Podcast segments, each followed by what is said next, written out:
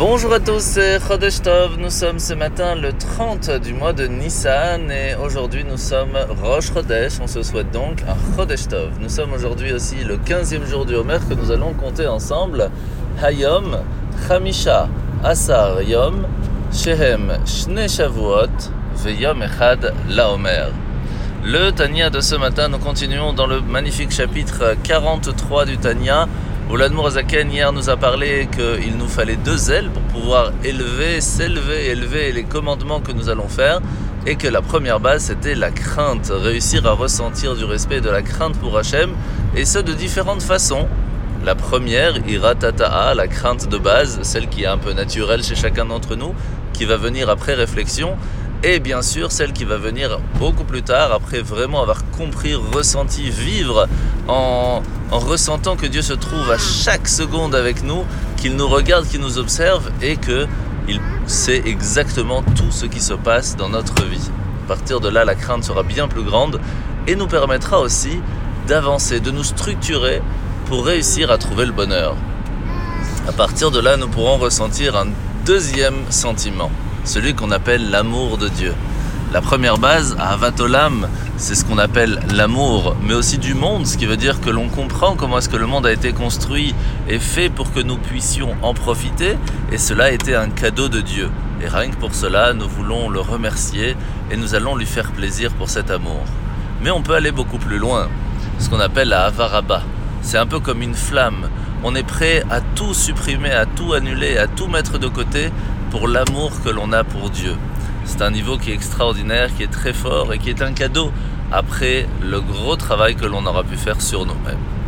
La mitzvah de ce matin, mitzvah positive numéro 236, lorsqu'une personne va faire quelque chose, il faut savoir qu'après chaque action, il y a une conséquence. Et c'est pour cela que si cela va faire mal, par exemple, à quelqu'un, on se doit de le rembourser les, les, les pertes qu'il pourrait y avoir. Alors vous savez qu'aujourd'hui nous commençons le travail à faire sur soi-même de Tiferet. La première semaine du Homer, nous travaillons sur la bonté, le fait de donner, des fois même sans limite. La deuxième, c'est la Kvura, la sévérité, travailler sur nous-mêmes pour trouver quels sont nos défauts pour nous arranger. Et aujourd'hui, c'est un petit peu le mélange des deux, se rendre compte eh bien que autant que nous arrivons des fois à réussir, des fois nous nous trompons. Eh cela peut arriver à tout le monde et cela est important de le savoir la paracha de la semaine, paracha Tazria et Metzora, nous parlons aujourd'hui de la tzarat, la lèpre qui pourrait apparaître sur la peau d'une personne et qui peut arriver, comme on l'a dit hier, à cause de la shonara, la, la médisance. Mais il faut savoir qu'elle peut se développer à partir d'une lésion aussi, d'une inflammation, d'une brûlure. Et le premier symptôme, c'est une tache blanche sur la peau. Pourquoi? Parce que cela limite en fait la circulation du sang dans une zone particulière de la peau. Elle devient alors blanche. Et donc c'est un symptôme physique d'un blocage spirituel. De la même façon, on doit comprendre que chaque fois que l'on fait quelque chose de bien, nous permettons à la lumière divine, à ses bénédictions de venir jusqu'à nous.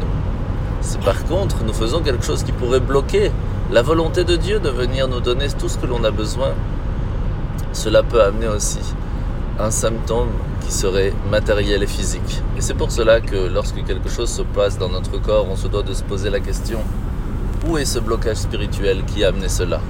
Et par là, nous trouverons la solution et Bezra Hashem, nous serons tous et toutes très rapidement en bonne santé avec Mashiach.